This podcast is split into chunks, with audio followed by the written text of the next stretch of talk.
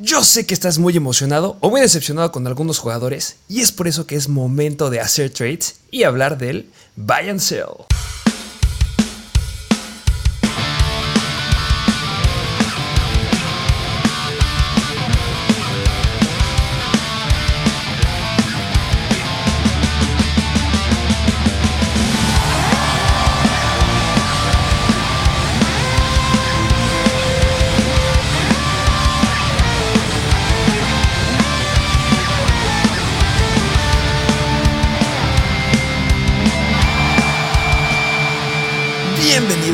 Episodio de Mr. Fantasy Football.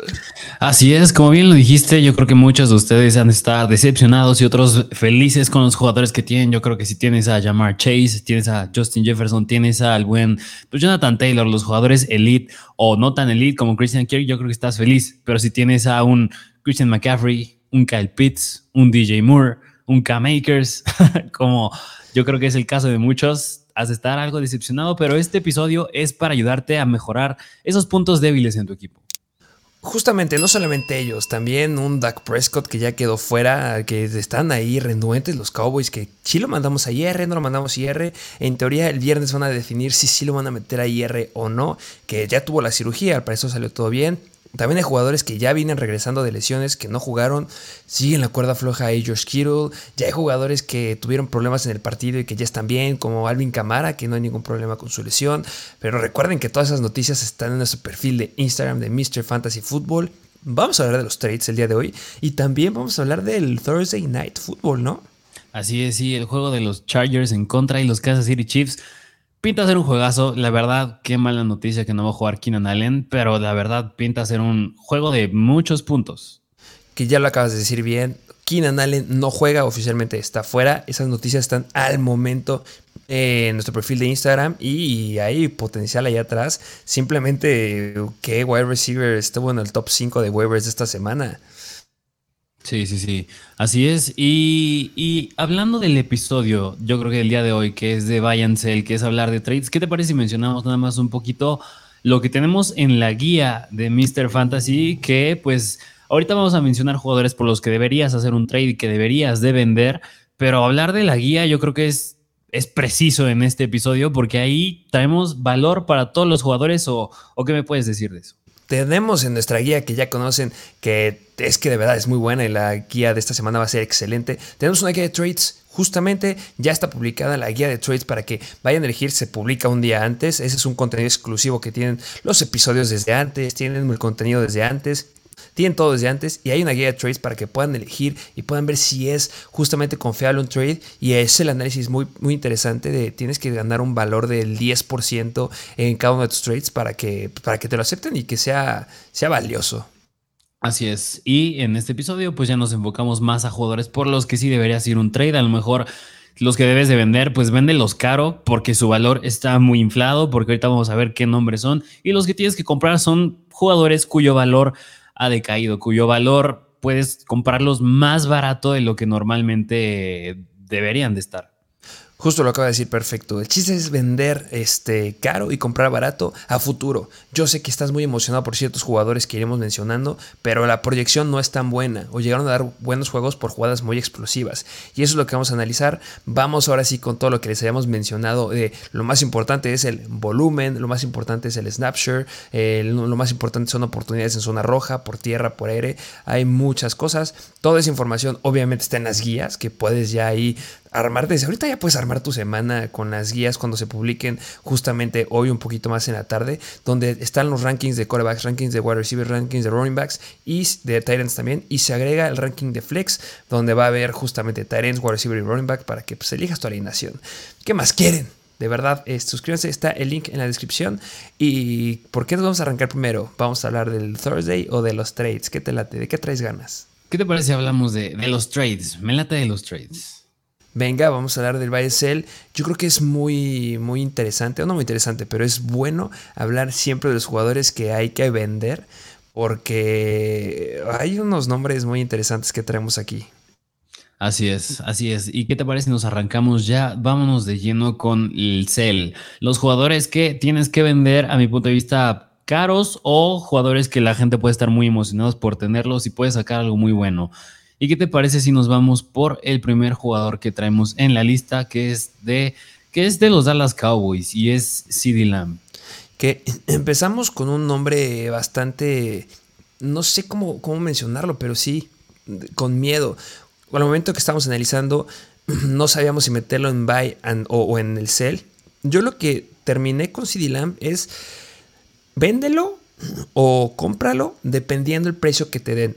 Este es el único jugador, o ya iremos analizando otros, que depende de lo que puedas llegar a conseguir, puede llegar a ser un trade valioso. Pero si no lo, si, tampoco lo regales, pero si también te están, o sea, tienes que analizar muy bien, tienes que calar, hay unas aplicaciones donde puedes poner, este jugador no está disponible, o mandar un mensaje a ver qué ofertas puedes escuchar. Este, puntos importantes en la ofensiva de los Cowboys, tuvieron una lesión importante en la línea, que eso saben que una lesión en la línea es muy importante para los corebacks y especialmente ahorita Dak Prescott no está porque tuvo la lesión en el pulgar. Normalmente se estaba proyectando que fueran seis semanas lo que se iba a perder. Dicen que es menos, todavía no está seguro, pero hay mucha incertidumbre con CD Lamb. Lo, malo es esto, que en el partido no le fue muy bien, solamente 4.9 puntos fantasy, solamente dos recepciones en 11 targets, eso nos gusta mucho, pero solamente dos recepciones en yardas por target 2.6 para 29 yardas, ninguna recepción muy muy larga que nos hubiera llamado la atención. Entonces, hay cosas malas y cosas buenas. La, creo que la principal es que es el único wide receiver en ese, el único hombre con manos importantes en ese equipo, ¿no? Sí, sí, sí. Y yo creo que si lo vas a vender, tienes que decir buenos argumentos. Y yo creo que el argumento más sólido que puedes usar con CD ya lo dijiste bien, es el mejor wide receiver en ese core de receptores de los Dallas Cowboys. Y aún más, se quedó con 11 targets. Para que lo contrasten un poquito, porque 11 targets no es poca cosa. Es decir, fue el jugador Quedó dentro del top 15 en cuanto a targets en la semana 1. El jugador que tuvo más targets fue Davante Adams con 17, para que se den una idea. Y CD Lamb tuvo, tuvo 11, es decir, tuvo la misma cantidad de targets que el mejor receptor de la semana 1, es decir, igual que Justin Jefferson. Y yo creo que el problema de CD Lamb nada más estuvo en que no pudo concretar esos 11 targets, pero el volumen lo tiene, el talento lo tiene, bien lo dijimos, ya tuvo su temporada de ser un wide receiver 3, un wide receiver 2, esta es su temporada de ser el wide receiver 1. Sí, y que recuerden que los Cowboys se vieron muy mal, también punto bien importante, lo que haya pasado en la primera semana hay que tomarlo con mucha filosofía porque podría ser mejor a peor. Los Cowboys fueron el único equipo de toda la NFL que no logra anotar en la semana número uno, pero si logras conseguir un wide receiver que sea del mismo, del mismo round donde lo jalaste a CD Lamp o uno después que es segundo o tercer round, yo sí lo haría.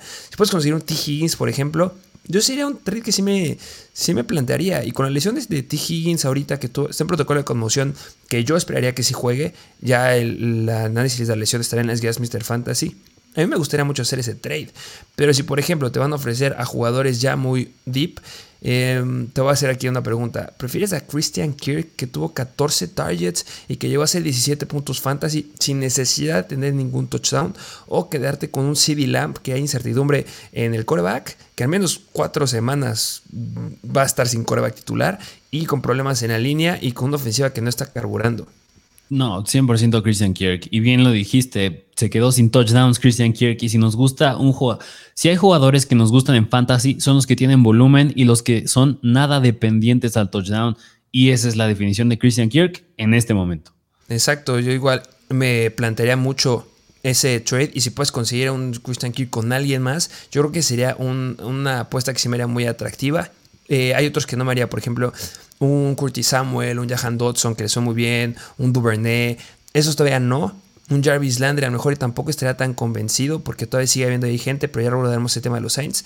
Pero si te quieren ofrecer alguno de esos, no lo aceptaría. Pero ya hemos hablado muy bien de Christian Kirk, sabemos el potencial que hay, el volumen, la nueva cara de los Giants, este, de los Giants, de los Jaguars. Este, hay que analizar muy bien ese trade. Y recuerden también, si están inscritos en el contenido exclusivo de Mr. Fantasy en el nivel Hall of Fame, ahí este, nos pueden hacer la pregunta que quieran. En menos de 24 horas está eh, respondida su pregunta. Y ya nos han preguntado justamente de CD Lamp.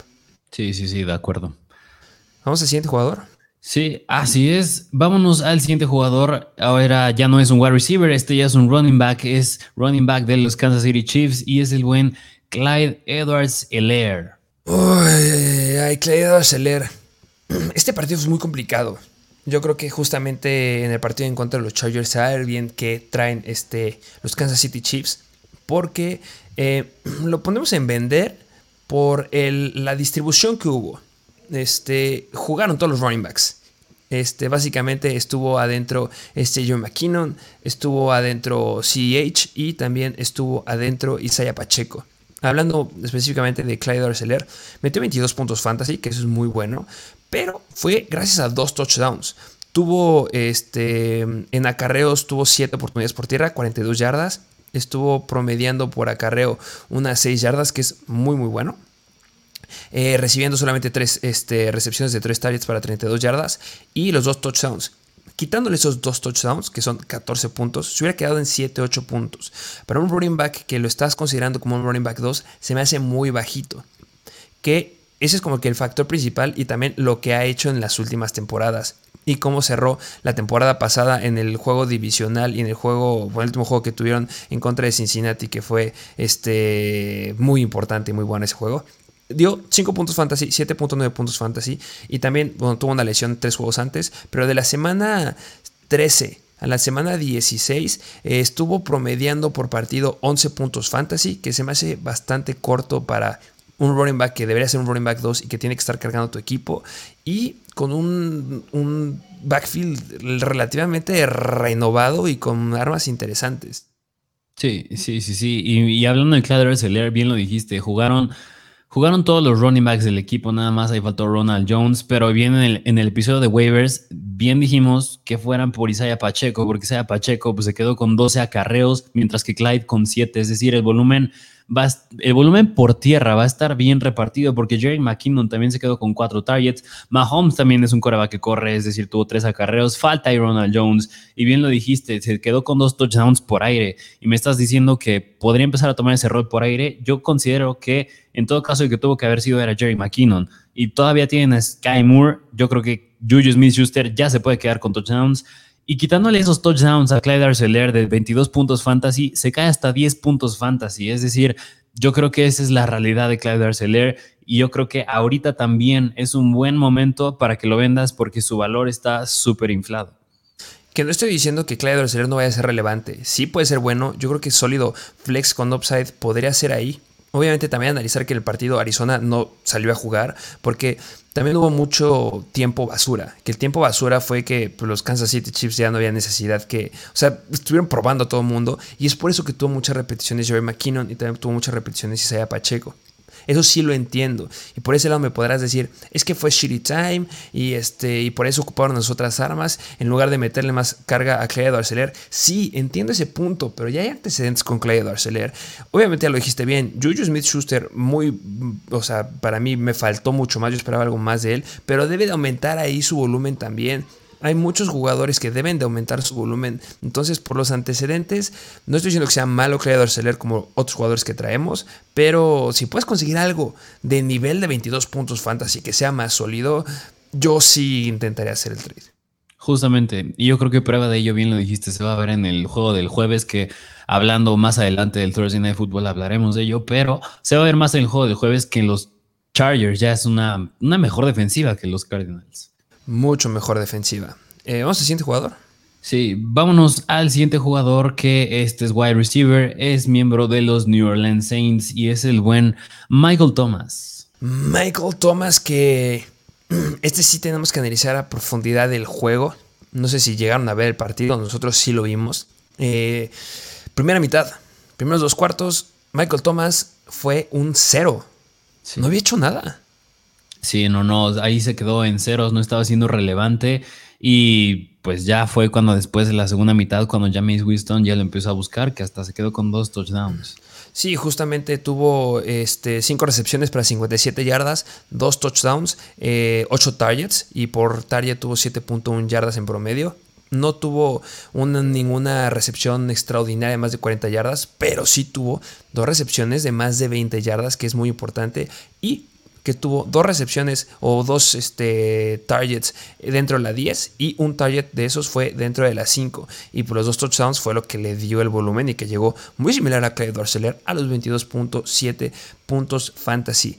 Este, yo creo que aquí el punto clave es la competencia, que solamente lo ocuparon en el segundo cuarto. Y obviamente nuestro waiver wide receiver número uno esta semana. Así es, sí, porque se quedó, bueno, tuvo un target share o sea, bastante regular, es decir, de un 25%, 25% de los targets que, de los pases que lanzó Jameis Winston. Y además, bien lo dijiste, lo que importa en esta ofensiva es la competencia que tiene, es decir, tiene a Jarvis Landry y tiene a Chris Olave y también podría meter a Alvin Camara, que también llega a ser en ocasiones como un wide receiver. Pero en específico, estos dos wide receivers, que, es Jarvis Landry y Chris Olave, le compiten mucho en los targets. Que yo creo que si vas a vender a Michael Thomas, yo creo que un argumento muy a favor es que pues, los Saints iban abajo en el marcador. ¿Y qué pasó después? James Winston decide empezar a buscar a Michael Thomas, lo busca en dos touchdowns y de esta forma ganan el partido. Yo creo que si vas a venderlo, un buen argumento para ello es decir, que cuando iban perdiendo necesitaban apoyo los Saints y en quién se apoyaron en Michael Thomas y les cumplió. Estoy de acuerdo contigo, ese partido lo perdieron los Atlanta Falcons, no lo ganaron los Saints. Tienen el partido dominado y lo dejaron ir, simplemente así como dejaron ir el partido los Denver Broncos el lunes, igual lo dejaron ir sin ningún problema y sin ninguna duda los Saints. Y Michael Thomas, no estamos diciendo que sea malo, va a ser bueno. Pero simplemente Jarvis Landry y los antecedentes que tiene, siempre junto a Brandon Cooks y junto a otros wide receivers, siempre sumamente infravalorado. Y es muy bueno. Y está en un equipo donde nos gusta que puede llegar a ser el target número uno de James Winston. Y, porque llegó a tener 11 targets, si no me equivoco. Ahorita nos dirás bien estadística. Pero también está Chris Olave. También recordemos lo que sucedió en el draft con Chris Olave. Subieron, pagaron mucho. Subieron mucho en el draft. Subieron muchos puestos los Saints para nosotros esperábamos que fueran por. Yo esperaba que fueran por este. Eh, este Kenny Pickett. Pero no, sorprendieron a todos y se fueron justamente por Chris Olave.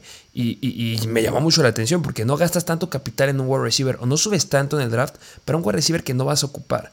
Chris Olave, sin lugar a dudas, es uno de mis slippers este, que me gustan mucho esta temporada y va a aumentar la carga de trabajo. Y la constancia me gusta. Y también recordemos que Michael Thomas suele tener lesiones y eso me da miedo. Pero sí. 22 puntos fantasy.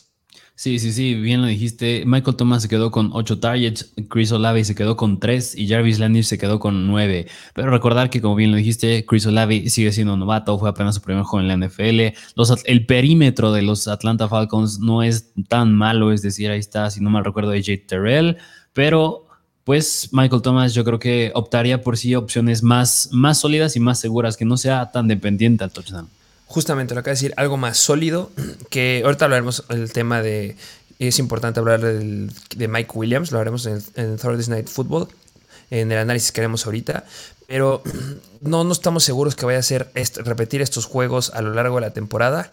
Y me gustaría hacerte una pregunta de, bueno, un análisis que nos mandaba un, seguidor nivel Hall of Fame. Eh, tengo a Michael Thomas y a Darren Waller tengo un buen respaldo de Tyrant y me están ofreciendo un trade por Nick Chubb. Michael Thomas, Darren Waller por Nick Chubb. ¿Tú qué lado agarrarías? Híjole, yo creo que me sigo quedando con Waller y Michael Thomas. Yo la verdad me iría por Nick Chubb. Ok. Yo creo que justamente era, la pregunta. No, sí, y, es válido. Entiendo la parte de, de quedarte con Michael Thomas y con Darren Waller. Pero la cuestión que estaba aquí es que tenía wide receivers muy sólidos nos mandó su, equipo y estaba muy sólido en wide receivers. Michael Thomas era un jugador que ya sobraba. Y Darren Waller, claro que me gusta Darren Waller. Pero después de ver los 17 detalles que tuvo Davante Adams y que todavía faltan receptores ahí de repartirse, me da un poco de miedo y le, justamente le faltaba un running back confiable porque creo que Tony Pollard era su running back 2 yo creo que fue un buen trade, aunque sí parecería como que nombres muy fuertes a cambio de Nick Chubb, pero Nick Chubb es el mejor running back puro de toda la NFL. Sí, y, aquí me gustaría dar un argumento con base a mi respuesta. Yo creo que si pudiera volver a responder esa pregunta, yo creo que ahí sí ya sería un depende. Y yo creo que ahí sí ya se debería ver cuáles son las fortalezas de tu equipo y las debilidades de tu equipo. Porque como bien lo pusimos en la guía de trades, no vale la pena hacer un trade por Travis Kelsey cuando ya tienes un Tyrant como puede ser a lo mejor Mark Andrews y Kyle Pitts. Es decir, también es ver, yo creo, en qué estado está tu equipo. Sí, analicen muy bien a los jugadores y eh, vean qué necesitan. No porque le estamos diciendo buy este y compra, bueno, vender y comprar a algún jugador. Vean y analicen lo que necesita su equipo. No hagan trades por un jugador que vas a tener en la banca. Así eh, Vamos al siguiente jugador. Vámonos al siguiente jugador que es running back de los Dallas Cowboys y es el buen Ezekiel Elliott. Zeke Elliott, eh, lo misma situación que con CD Lamb. Nada más que me da más miedo. Edo Zeke Elliott, hay un problema justamente ahí. Es que el problema de la línea, de verdad es importante eh, considerar las lesiones que hay ahí con, con, la línea ofensiva. Una lesión importante de un jugador clave no se puede dejar pasar a la ligera. Y la lesión de, de este, de Dak Prescott, esa, no sé, yo sí tengo mis dudas que pueda regresar pronto.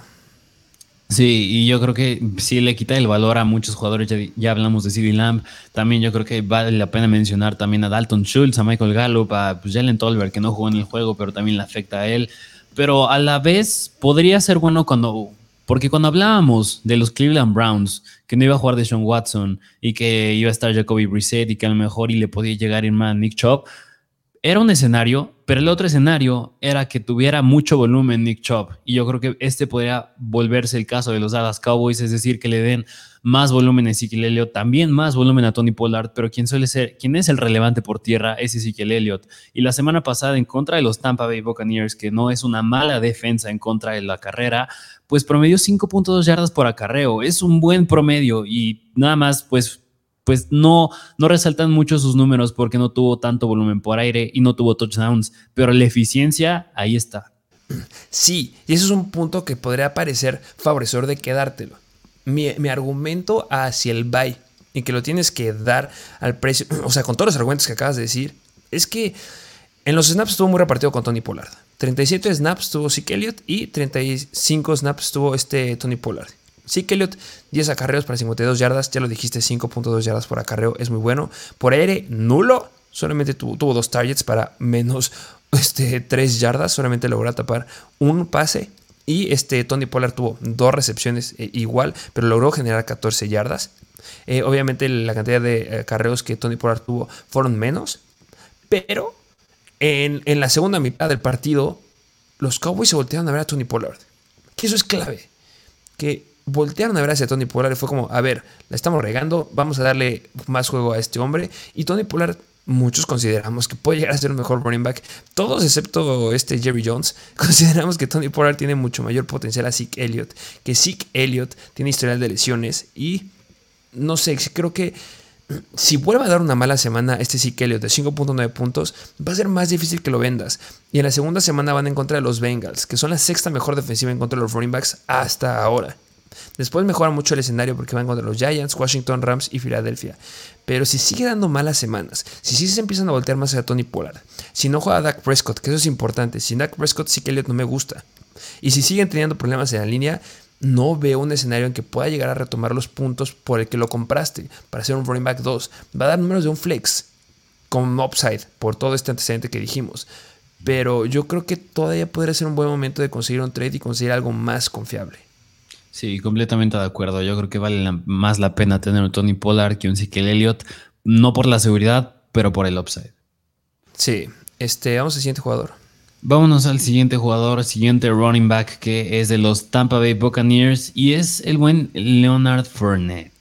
Que este viene con un gran asterisco. Este, yo sé que muchos de ustedes nos podrán estar diciendo, ¿qué? Como que Leonard Fournette no lo infravaloran demasiado. Es muy bueno, tiene potencial por aire, tiene potencial por tierra. Sí.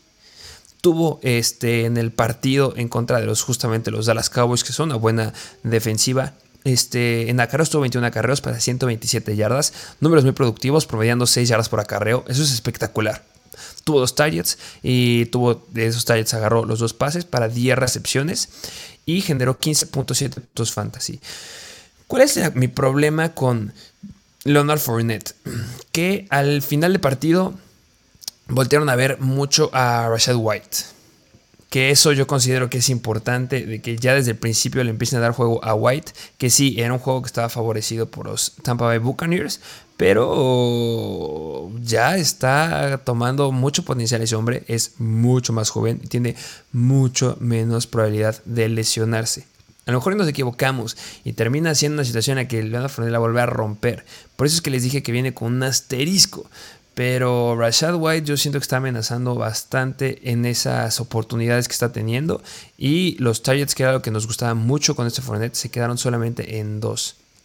Sí, y Rashad White da miedo porque cuando lo analizaban del draft, cuando si hay algo por lo que se caracteriza a Rashad White es que es un buen running back por aire. Igual que James Cook, que es novato, que, está en los Buffalo Bills, Rashad White se caracteriza por ser un buen running back por aire. Sí, nada más se quedó con dos targets, dos recepciones para siete yardas, pero yo la verdad no me sorprendería ver si conforme avanza la temporada ese volumen que llegaba a tener por aire Leonard Fournette se lo quita Rashad White. No quiero decir que en un 100%, pero un 90% de los targets entre running backs para Rashad White y un 10% para Leonard Fournette. La verdad, yo creo que es un escenario que sí puede llegar a pasar. Y más aún cuando tienes a Tom Brady, que es un coreback que le gusta mucho lanzarle a los running backs.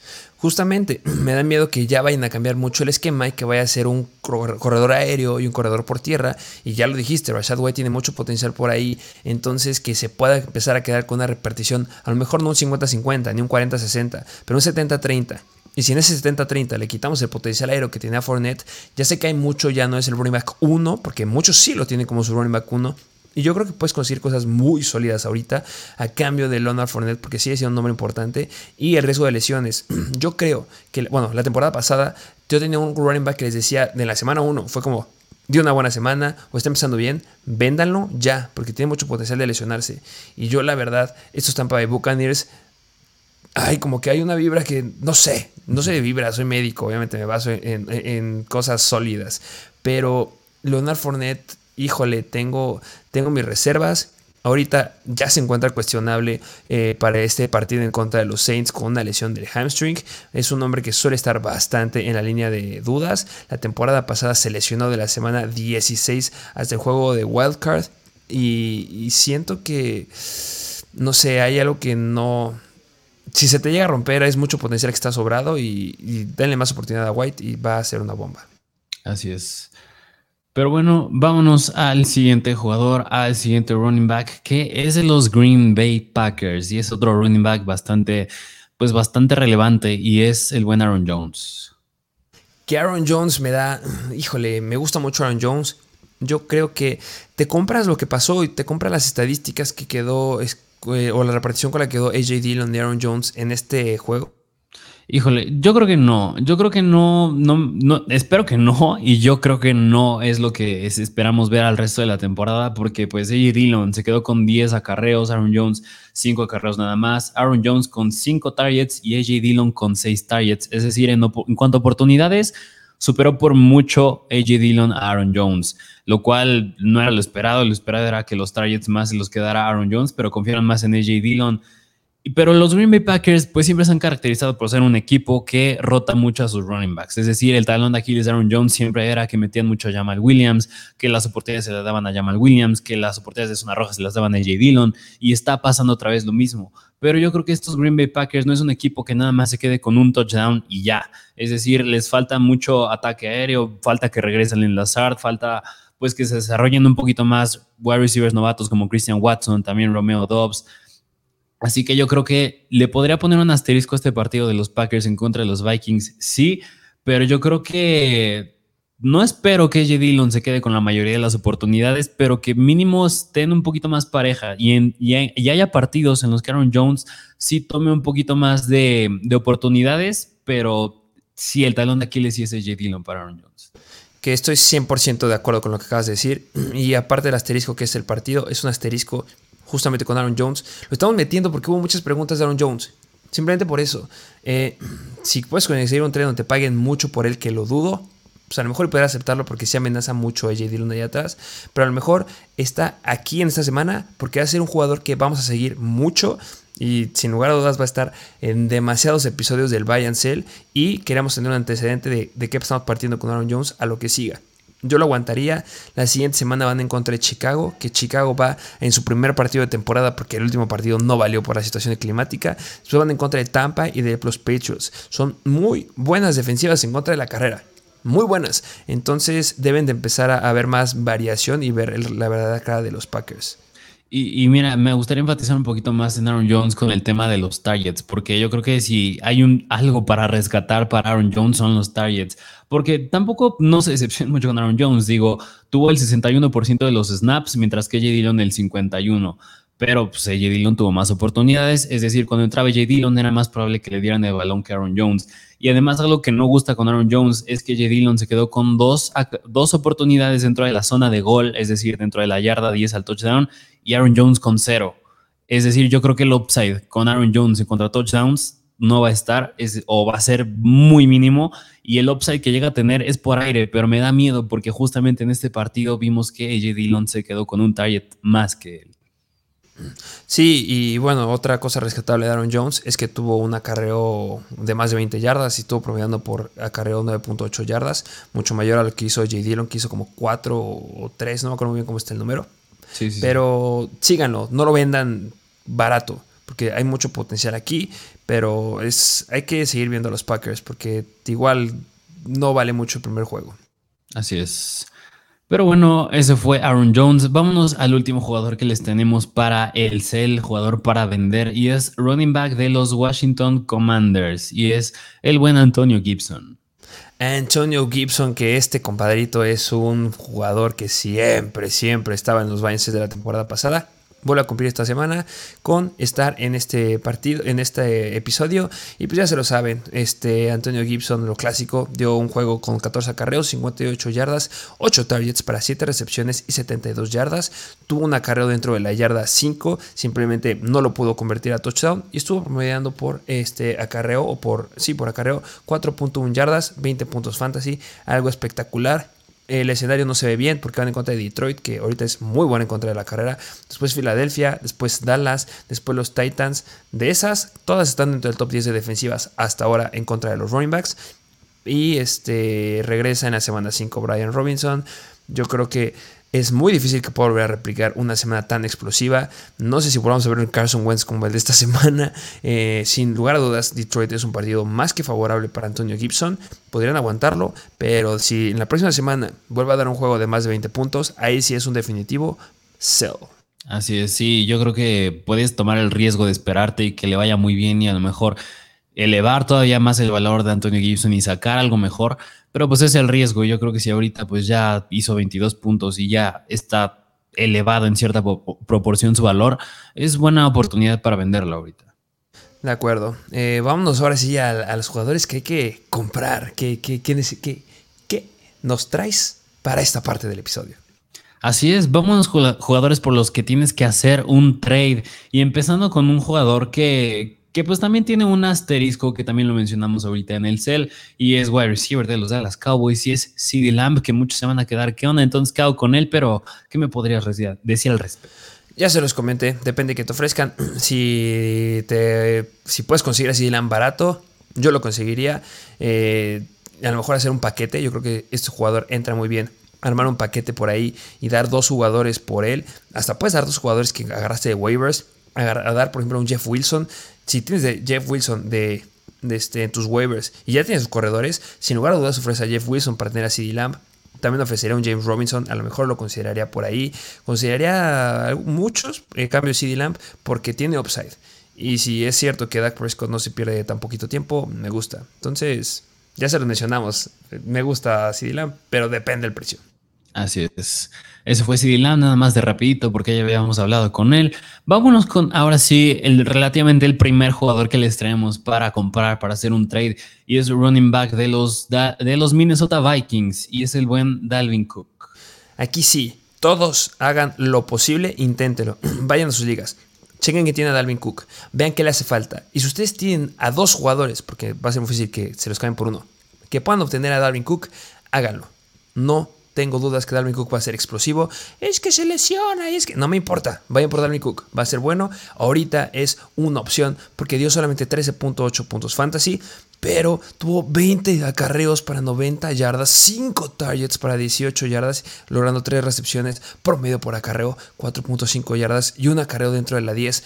Dalvin Cook tiene unos números estadísticas muy muy bueno y si el que lo tiene en fantasy es nuevo en fantasy, perdón, pero sí van a abusar de ti, compadrito. porque tienen que conseguir a Dalvin Cook. Los próximos partidos son Filadelfia, la peor defensiva en contra de los running backs en la semana 1. Después Detroit, la quinta peor. Y después vienen los New Orleans Saints, que son media tabla. Y el escenario a futuro es muy bueno para los Vikings. Y qué locura. De verdad, inténtenlo, inténtenlo, no pierden nada. Si les sale, ganan mucho. Sí, así es. En esos 20 acarreos promediando 4.5 yardas por acarreo, bastante bien para Dalvin Cook. Además, 5 targets siendo el jugador después de Justin Jefferson con más targets en los Vikings. Y, y además yo creo que un punto clave para un jugador en fantasy es que se encuentre en una ofensa que es explosiva y en una ofensiva que es bastante buena. Y yo creo que los Vikings este año traen una muy buena ofensiva con la llegada de Kevin O'Connell. Tienes a Kirk Cousins, un quarterback bastante decente. No se diga Justin Jefferson. Sigues teniendo a Dan Thielen. Así que yo creo que Dalvin Cook tiene todo alrededor para sí explotar. Yo creo que en esta semana nada más pues le faltó que le cayera el touchdown para pues llegar a ahí hubiera estado en los 19 puntos, pero Dalvin Cook es un running back, a mi punto de vista, esta temporada sumamente infravalorado. Pero bueno, ese fue Dalvin Cook. Vámonos al siguiente jugador que es de los Atlanta Falcons y es el Tyrant, es el buen Tyrant, Cal Pitts. Cal Pitts, sin lugar a dudas, yo creo que igual intentaría ir por él. No sé si recuerdan muy bien o si nos estaban viendo justo en los episodios de, los mock drafts y todos estos episodios que hacíamos antes. Y yo les dije, yo normalmente si no, no voy por un Tyrant, voy por la estrategia de cero Tyrants y me arriesgo al final ir a buscar a un Pat Fairmouth, que muy bien si tienes a Pat Fairmouth, o me voy a buscar a, no sé, alguno de los dips. Mi estrategia en la primera semana es conseguir a un Tyrant Elite a través de trades. Yo creo que Kyle Pitts es el hombre ideal en la posición de Tyrant para conseguirlo, porque solamente dio 3.9 puntos fantasy, dos recepciones para 19 yardas, eso es demasiado poquito. Tuvo 7 targets, pero solo agarrar 2. 2.7 yardas por target, 9.5 eh, yardas eh, por, por, recepción. Eh, volumen. ¿Qué me puedes decir de los snaps de Cal Pitts?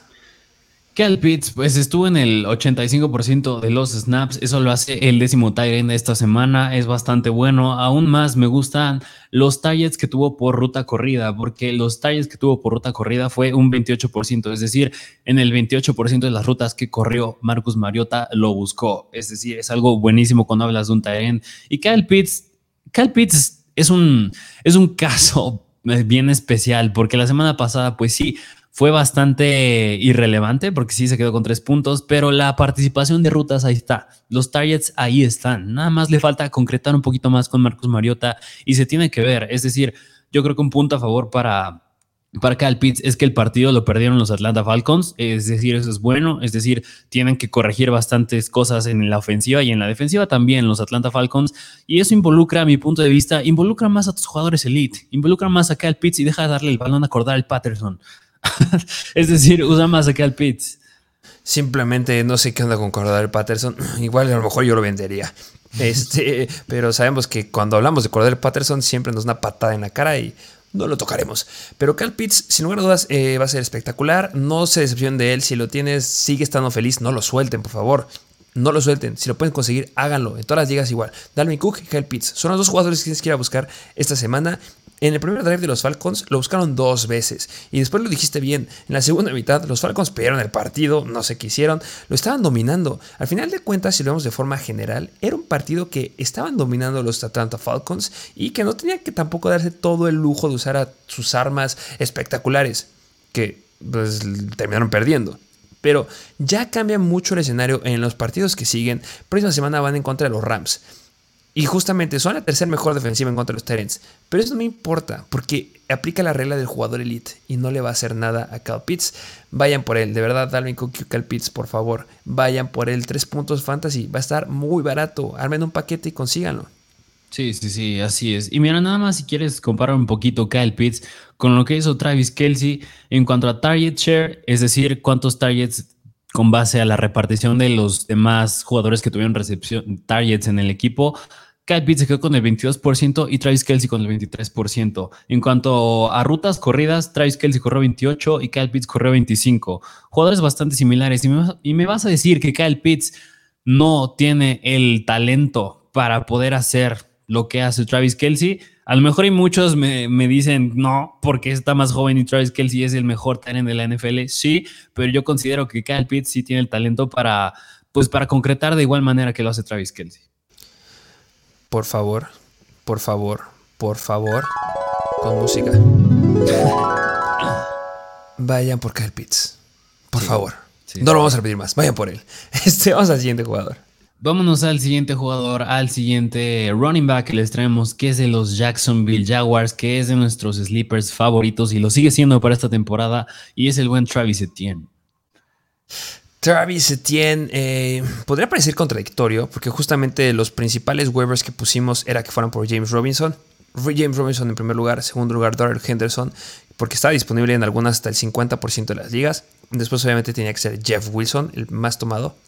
Pero Travis Etienne tiene mucho potencial, sabemos la calidad de jugador que él. Hay que tener en cuenta que sí, eh, solamente en Fantasy nos llegó a dar 8.5 puntos. Eh, tuvo 4 eh, acarreos para 47 yardas, 4 targets para 2 recepciones y 18 yardas. Pero tuvo un target dentro de la yarda 5 y tuvo dos targets más dentro de la yarda 20 y tuvo un acarreo de más de 20 yardas, promediando por acarreo 11.8 yardas. ¿Qué es importante con este hombre? Que debió quedarse con dos touchdowns. Dos touchdowns era de él. Uno fue el pase que le, que le soltaron justamente es una roja de los que les acabo de comentar. Y el otro fue porque Trevor Lawrence lo voló. Pero Travis Etienne tenía que haber acabado este partido con 23 puntos fantasy o 22 puntos fantasy sin ninguna duda. Hay potencial muy bueno aquí. Sí, así es. Y a mí me gustaría de sus estadísticas recalcar que tuvo 4 acarreos para 47 yardas y promedió 11.8 yardas por acarreo. Y estás hablando que el promedio de la NFL es 4.5 y Travis Etienne lo hizo en 11.8 no es poca cosa. No digo que James Robinson haya sido ineficiente y promedió el 6 yardas por acarreo bastante bueno, pero Travis Etienne te está dando una locura de eficiencia. Nada más tienen que mejorar las manos, pero digo, yo creo que Travis Etienne es un running back que bien lo puede hacer. Es un running back con mucho talento y pues un jugador por el que sí vale la pena hacer un trade. Esta semana van en contra de los Colts, después van en contra de los Chargers y Philadelphia Houston. Específicamente Philadelphia Houston me encantan porque son la segunda, bueno, la primera y la segunda o tercera defensiva más mala en contra de los running backs y contra los Colts tienes que cambiar mucho el esquema y veremos mucho más cosas de Travis Etienne. Y a ver, ahí te va un por ejemplo de un trade. Por ejemplo, tú darías a Daryl Henderson, que ya vimos la relevancia que llegó a tomar con, en los Rams por Travis Etienne? Depende del equipo que tenga, pero si tengo a Darrell Henderson, que obviamente lo tienes como flex a lo mucho, y, y puedo conseguir a Travis Etienne, sin lugar a dudas. No lo pienso, lo ofrezco ya. Y si conseguí de waivers a Jeff Wilson, no lo dudo, lo intento ya. Obviamente, sí es un poquito complicado que te lo den, porque los que tienen a Travis Etienne lo tienen como un running back 2 y les va a ser un poquito, ah, no lo quiero soltar. Pero Jueguenles con eso. James Robinson regresó y le fue muy bien, bla, bla, bla, bla, bla, bla. Ustedes estarán felices con Travis Etienne. De verdad, parece que estamos mal. Muchos podrían estar diciendo, están locos, ¿cómo creen? De verdad, hay mucho potencial. Y ya nos veremos aquí cuando Travis Etienne haga más de 20 puntos en un juego y te haga ganar esa semana. Justamente. Pero bueno, vámonos al siguiente jugador, al siguiente running back que les traemos y es de los Dallas Cowboys también, pero ahora es el buen Tony Pollard. Ya tocamos el tema de Tony Pollard cuando hablamos de Zeke Elliott. Simplemente, ya les comenté, cuando necesitaban más cosas los Dallas Cowboys, cuando vieron que no estaban carburando, cuando ya pasamos a la segunda mitad, los Dallas Cowboys se voltearon a ver a Tony Pollard. Y Tony Pollard tiene mucho potencial, no tengo que repetírselos. Vayan por Tony Pollard, yo creo que es una gran opción. Es un jugador que va a estar barato, barato, barato. No tienes que dar grandes cosas. 4.2 puntos fantasy solamente dio. De verdad es un talento nato este hombre. La temporada pasada en los juegos donde llegó a tener una mayor participación nos llegaba a promediar hasta 3.6 yardas por acarreo, 3.7 yardas, pero llegó a tener uno de 6.7, 5.7, 8.4 yardas por acarreo. O sea, no podemos dejar pasar que la semana, la temporada, la semana, la temporada pasada en contra de los Chargers, cuando tuvo la oportunidad de solamente estar 21 snaps adentro, que es muy poco, logró 23 puntos fantasy. Ese es el potencial que tiene Tony Pollard con esta nueva cara de uso que le darán los Dallas Cowboys y hay mucho potencial y con la lesión de Dak Prescott y la lesión del liniero prefiero optar por Tony Pollard porque cuando ya estaba en esa situación volvieron a ver a Tony Pollard. Entonces me gusta mucho. Sí, y un punto a favor para Tony Pollard es que él tuvo en el, estuvo en el 55% de los snaps y Ezekiel en el 58%, así que las oportunidades para que pueda hacer algo Tony Pollard ahí están. 100% vayan por Tony Pollard también. Es que tienen que ir por todos los que le estamos diciendo. Vamos al siguiente. Vámonos al siguiente jugador que es wide receiver de Los Ángeles Rams y es el buen Allen Robinson, que este jugador sí también consideren muy seriamente ir por él. Ya se los dijimos en el episodio de análisis del Thursday Night Football de la semana pasada. Pueden ir a verlo. Hablamos ya muchas cosas de Allen Robinson. Las cosas van a mejorar. Este Sean McVay ya dijo que tienen que darle más oportunidades a Allen Robinson. Va a suceder, no se preocupen por eso. Van a darle volumen. Cooper Cup va a empezar a perder targets, no muchos, va a seguir siendo espectacular Cooper Cup, pero Allen Robinson van a empezar a usar. Es de los mejores wide receivers en contra de cobertura personal. Y en esta semana, que ¿contra quién van los, los Rams? Ay, se me fue el equipo. Ah, bueno, ahorita lo checo el dato, pero, pero, pero sí. Datos, datos tú. Sí, sí, sí. O sea, pero básicamente, digo, no podemos hablar mucho de los datos, de las estadísticas que hizo Allen Robinson. Se quedó nada más con una recepción, pero estos Rams no son los Rams que ganaron el Super Bowl y no son los Rams que vamos a ver por el resto de la temporada. Yo creo que sí hay mucho, muchas áreas de oportunidad que hablar con Allen Robinson. Además, que yo creo que podría llegar, que hasta tiene más talento que Cooper Cup. Bueno, ese es mi punto de vista, pero yo creo que hasta de ese calibre llega a ser Allen Robinson. Y esta semana van en contra de los Atlanta Falcons. No sé si es muy precipitado decir que mejor que Cooper Cup. Hay mucho talento. Hay mucho talento escondido, sin lugar a dudas. Y que no lo hemos visto o que están decepcionados muchos, pero hay mucho talento tiene altura, es un deep thread y si empiezan a aumentar la, cantidad de rutas o el árbol de rutas que tenga Allen Robinson, va a dar muy buenos números y se van a arrepentir de no haberlo agarrado ahorita que está muy barato. Y en la próxima semana, es decir, en la semana 3 van a encontrar a Arizona. La, es media tabla y le debe ir muy bien. Son son partidos en los que van a poner a prueba a los Rams y deben de comprobar que sí son un contendiente al Super Bowl este año. Justamente. Pero bueno, ese fue Allen Robinson. Vámonos al siguiente wide receiver que también es un Allen, pero este es Allen Lazar de los Green Bay Packers. Ah, aquí, este va rápido. Yo creo que está muy barato. Voy más por Allen Lazar por la situación que vi en los Packers, específicamente con Aaron Jones, Aaron Jones con Aaron Rodgers, que necesitaban wide receiver 1 no encontraba un wide receiver 1, no tienen un wide receiver 1 y el wide receiver 1 es Allen Lazard, ya entrenó el día de ayer, entonces yo espero que ya empiece a tomar mayor relevancia. Christian Watson podía haber dado un buen juego, simplemente no se quedó con esa recepción larga que lo puede haber puesto en el mapa de fantasy. Igual me gusta Christian Watson, lo tendría como un stash. Sí, sí, sí, y yo creo que un punto que yo te llegué a decir es que ya no va tanto relacionado en Lazard, pero yo creo que por eso síganos en Instagram, por eso es muy importante estar las noticias, rumores, cosas que pueden llegar a pasar. Y yo creo que si Aaron Rodgers pide que le traigan un wide receiver porque ninguno de los que tienen le están cumpliendo, no me sorprendería ver que trajeran alguno a lo mejor de agencia libre. Me atrevo a decir que te late uno del Beckham, un Will Fuller. Podría ponerse muy interesante ahí, pero primero hay que ver cómo le va al buen Allen Lazard.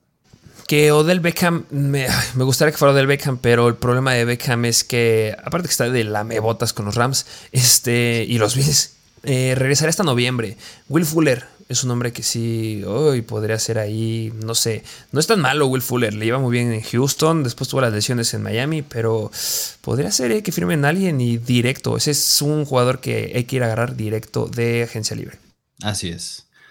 Pero bueno, pues ese fue Alan Lazard. Vámonos al siguiente wide receiver que es de Los Angeles Chargers y es el buen Mike Williams que Mike Williams, agárrenlo, vamos cortito. Hablaremos de él en The Thursday Night Football ahorita. Vamos al siguiente. Vámonos al siguiente wide receiver que es de los New York Jets y es Elijah Moore. Elijah Moore es un gran wide receiver. Estuvo la cantidad, eh, una gran cantidad de tiempo adentro del campo. Eh, para que sea una idea de Elijah Moore, porque quiero compararlo justamente con el buen DeAndre Hopkins. Si lo comparamos con DeAndre Hopkins, la temporada pasada Hopkins jugó 10 partidos y en esta semana, o esta, sí, este, igual la temporada pasada, el Moore jugó 10 partidos, lo cual es muy muy bueno. ¿Por qué? Porque promediaron ambos 14 puntos fantasy, o sea, comparado con DeAndre Hopkins. Y en la semana 1 no podemos dejar pasar que Joe Flaco fue uno de los quarterbacks que soltó más targets de toda la NFL con 59 targets y le dio volumen a la Moore. Se ve que va a ser su wide receiver número uno y, vayan por él. Yo creo que está barato. Este es un jugador que sí consideraría. Sí, yo creo que un dato que también gusta con el buen Elijah Moore es que la, la semana 1 fue el segundo wide receiver con más rutas corridas. Yo creo que no es una estadística que puedes dejar pasar desapercibida. Y bueno, de jugadores ya más rápido que nos gustaría considerar, Dallas Goddard, yo creo que es un técnico que vale la pena considerar hacer un trade por él. Y de corebacks, Justin Fields y Trey Lance, yo creo que están muy baratos por el partido justamente de, de Chicago en contra de 49ers, que tienen mucho potencial. Así es, así que pues ahí los tienen, jugadores por los que tienen que hacer un trade, jugadores que tienen que vender, de verdad háganlo porque en la semana 1 es más cuando puedes hacer este tipo de cambios por jugadores que presentan mucho upside para el resto de la temporada. Vamos al Thursday Night Football. Así es, vámonos al Thursday Night Football a hablar del juego de los Chiefs en contra de los Chargers. ¿Qué te parece si nos vamos primero del lado de los Kansas City Chiefs? Como ya es tradición, hablar posición por posición, empezando pues yo creo con el quarterback Patrick Mahomes. ¿Qué me dices? Yo creo que es un start sí o sí. Sí, recuerden que esto vamos a analizar fantasy, no queremos alargar tanto el episodio, no vamos a hablar de NFL específicamente, de cómo, quién va a ganar, quién va a perder. Vamos de fantasy. Patrick Mahomes lo metes. No, ¿qué, más quieren que digamos de Patrick Mahomes? De Travis Kelsey. Travis Kelsey lo metes. ¿Qué más quieren que digamos de Travis Kelsey? La situación de los running backs. Hay que ver a Clyde Arcelor. Yo sí lo meto. Lo considero que es un running back 2 esta semana. No sé cómo veas tú. Después de lo que vimos la temporada, la semana pasada y que fue mucho shitty time para Jerry McKinnon y para este Isaiah Pacheco, sí lo meto. Ya hablé que él tiene que venderlo justamente en este episodio. Sí, pero va a ser un partido que le va a exigir mucho más tiempo y no le tengo miedo. Sí, sí, no, no, completamente de acuerdo. Y de los wide receivers, pues Juju yo creo que va a tener el mismo volumen, un buen volumen. Yo creo que me interesa más ver la repartición entre el Sky Moore y McCall Hartman. Yo creo que ahí es donde puede estar la clave. La semana pasada se llevó más targets de McCall Hartman con seis. Sky Moore nada más se quedó con uno, pero Sky Moore no deja de ser un novato, así que me va a gustar ver cómo se reparten esos, esos targets. Pero no inicia ninguno. Wide receivers, no, ahorita no. Solamente iría Clyde Arcelor, iría Julius Smith Schuster. no, digo, perdón, este, iría Clyde Arcelor, iría Travis Kelsey, iría Patrick Mahomes. Necesito ver esos wide receivers en una situación que sí les exija y serán mis reservas con los demás jugadores. Así es, bueno, bueno, eso fue del lado de los... Ah, y además yo creo que un paréntesis también mencionar que Harrison Butker no va a jugar Harrison Butker y va a estar el reemplazo. Yo creo que hay muchos pateadores que son muy buenos afuera. Este, el pateador de los Denver Broncos, yo creo que está disponible en muchas ligas. Consideren McManus. Así es. Pero bueno, eso fue los Kansas City Chiefs. Vámonos ahora al lado de los Chargers, que pues igual el quarterback yo creo que lo tienes que iniciar sí o sí. Austin Eckler también lo tienes que iniciar. Pero donde más me interesa es ver en los receptores, porque no va a estar Keenan Allen no está Keenan Allen y simplemente va Mike Williams. No pueden dejarse todo a Mike Williams. No se dejen ir por lo que pasó la semana pasada. Recuerden que Mike Williams sabíamos que así era, era algo que ibas a draftear. Mike Williams es sumamente inconstante y se vio con la temporada pasada y está en múltiples análisis que hemos hecho. Simplemente Mike Williams tiene juegos explosivos, explosivos de más de 20 puntos y este es el escenario perfecto para que lo haga. Tiene el contrato, tiene la cantidad de snaps, no tuvo la cantidad de, de, targets el partido pasado en contra de los Raiders. Los Chargers no se vieron tan excelentes, o yo no, bueno, yo no vi los Chargers que yo me esperaba, pero metan a Mike Williams, lo empiezo como un receiver 2 bajo, si eso es como yo lo metería, o hasta un flex con upside, creo que es más confiable. Y este Josh Palmer, yo creo que podría ser un jugador que si tengo miedo o si tengo problemas en el área de flex, sí lo podría llegar a considerar, porque después de lo que vimos en pretemporada puede ser explosivo. Sí, porque una duda que nos llegaban a hacer es a quién inicio, a DeAndre Carter o a Joshua Palmer, porque DeAndre Carter se quedó con la, tuvo el mismo cantidad, la misma cantidad de volumen en cuanto a targets y recepciones, nada más que Carter tuvo 64 yardas y un touchdown y Joshua Palmer nada más 5 yardas. Sí, que justamente es el debate. Por eso dije flex y si estás en peligro. Sí, sí, sí, sí. Y nada más, Gerald Everett, yo creo que es una buena opción a ver de lejos, porque todavía me da miedo esta ofensa, pero a lo mejor y desesperado en la posición de Tyrant estás, yo creo que Gerald Everett podría llegar a ser una buena opción como streamer, porque es un juego de, que pinta hacerte bastantes puntos. Así es, y Austin Eckler simplemente va adentro y Justin Herbert 100% va adentro. Va a ser un buen juego, vamos a hacer un poquito más de análisis en las historias de Instagram de este juego y de ciertos jugadores y pues sería todo. Así es, espero les haya gustado el episodio del día de hoy. Vayan a comprar las guías porque traen mucho contenido de verdad necesario y eficiente. Así que dejen su comentario, dejen su like, suscríbanse, activen la campanita y nos vemos a la próxima.